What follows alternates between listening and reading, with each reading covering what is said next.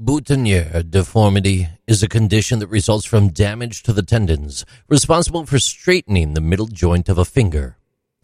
When such an injury occurs, the affected finger's middle joint loses its ability to straighten, while the fingertip bends backwards. Without prompt treatment, this deformity can worsen over time, leading to permanent disfigurement and a decrease in hand functionality. Typically, this condition is triggered by a forceful impact to the dorsal side of the finger. That's the top side of the finger's flexed middle joint.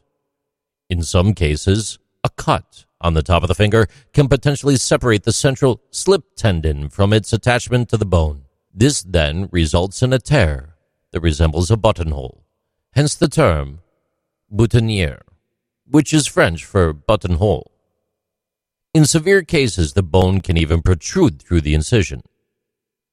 Arthritis is another factor that can contribute to the development of boutonniere deformities.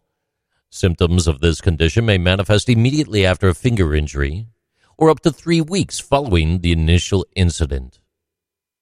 Key signs of boutonniere deformity include the inability to straighten the middle joint of the finger and the inability to bend the fingertip.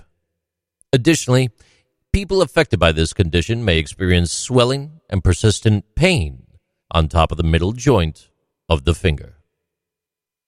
These are interesting things with JC.